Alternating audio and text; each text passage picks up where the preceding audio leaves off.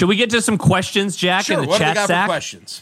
Uh, so we have some we have some old ones that I would that I wanted to get to before some new ones. Uh, G Shram asked us last month. He said, "What is your biggest against the grain take on a lo- local topic? For example, one of mine is Rex Burkhead was extremely overrated. Ooh, on a local topic, meaning a, a Husker football or just a generally local topic? Gen- I mean, if you got like a random, you know, Oh God. Twenty Seventh Street is actually good. You know, if you said that, I'd be like, "What the hell's wrong with you?" Uh, here comes Runzas and vowels suck. Here we go. Hmm. Go ahead, everybody. Just type it. That's now the majority. well, Runzas do, not the restaurant. Runzas. That's just the majority. Fries and ranch. Now. now I'm the, now I am the the the minority in this discussion. I have the minority opinion that they're they're still good. Um, let's see. Do you have one right off the top of your head? Uh, that that's a that is a local topic. Uh, let's see what we've got too in the chat. A- Yeah, well, a I've said this one on the- that you're against the grain on.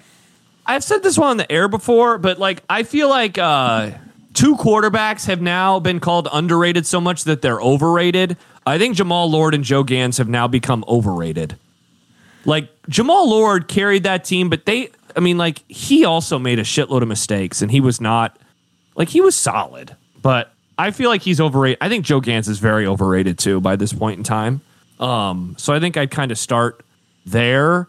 Uh, coaching related, I, I don't think that it was like the wrong decision to like fire Frank Solich. It was just the timing was wrong.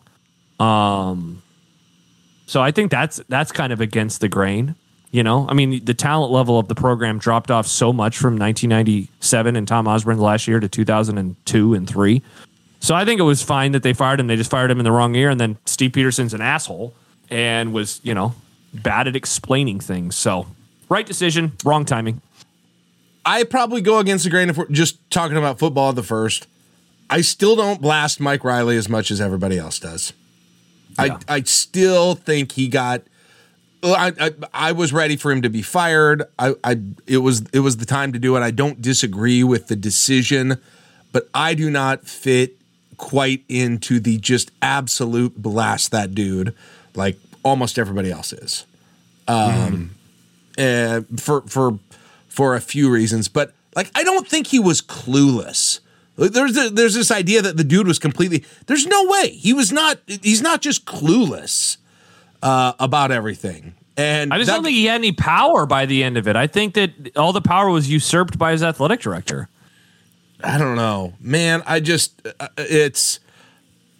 I, and he had he had you know a measure of success at the beginning of what twenty f- what year for uh, sixteen was it what was the year where 16, they were 7 and oh. 0. 16 7 and 0 Yeah. at that point and and, Yeah. we- and and the fans were like well we're not really that good man they had no idea what was coming that was the best they Yeah. would be for a long long long time Um, yeah. but th- I think that probably is is one of my big ones um, yeah. That's very against the grain, I would say. Yeah, but, but but I'm still not en- enough against the grain that I was like, well, he should have kept. He should have got another, got another year, got another chance. It, obviously, the players quit playing for him, and I think he didn't. I think he had lost some control within the program. I think that's true, obviously, but I just don't agree with the type of criticisms that are lobbed his way more generally sometimes about. You know, Well, yeah, like Dave says, hot take. If Riley had ever received Osborne's blessing, he'd still be here. One of one of Riley's biggest issues was that he didn't have the right people in his corner, and Matt Rhule already has those people in his corner. I heard this stupid story about Mike Riley once, where he like had a conversation with Tom Osborne, and he mentioned it in like an interview. Like, yeah, I talked to Tom, and he was really nice, or something. I mean, uh, and I, I am boiling it down to the very essence.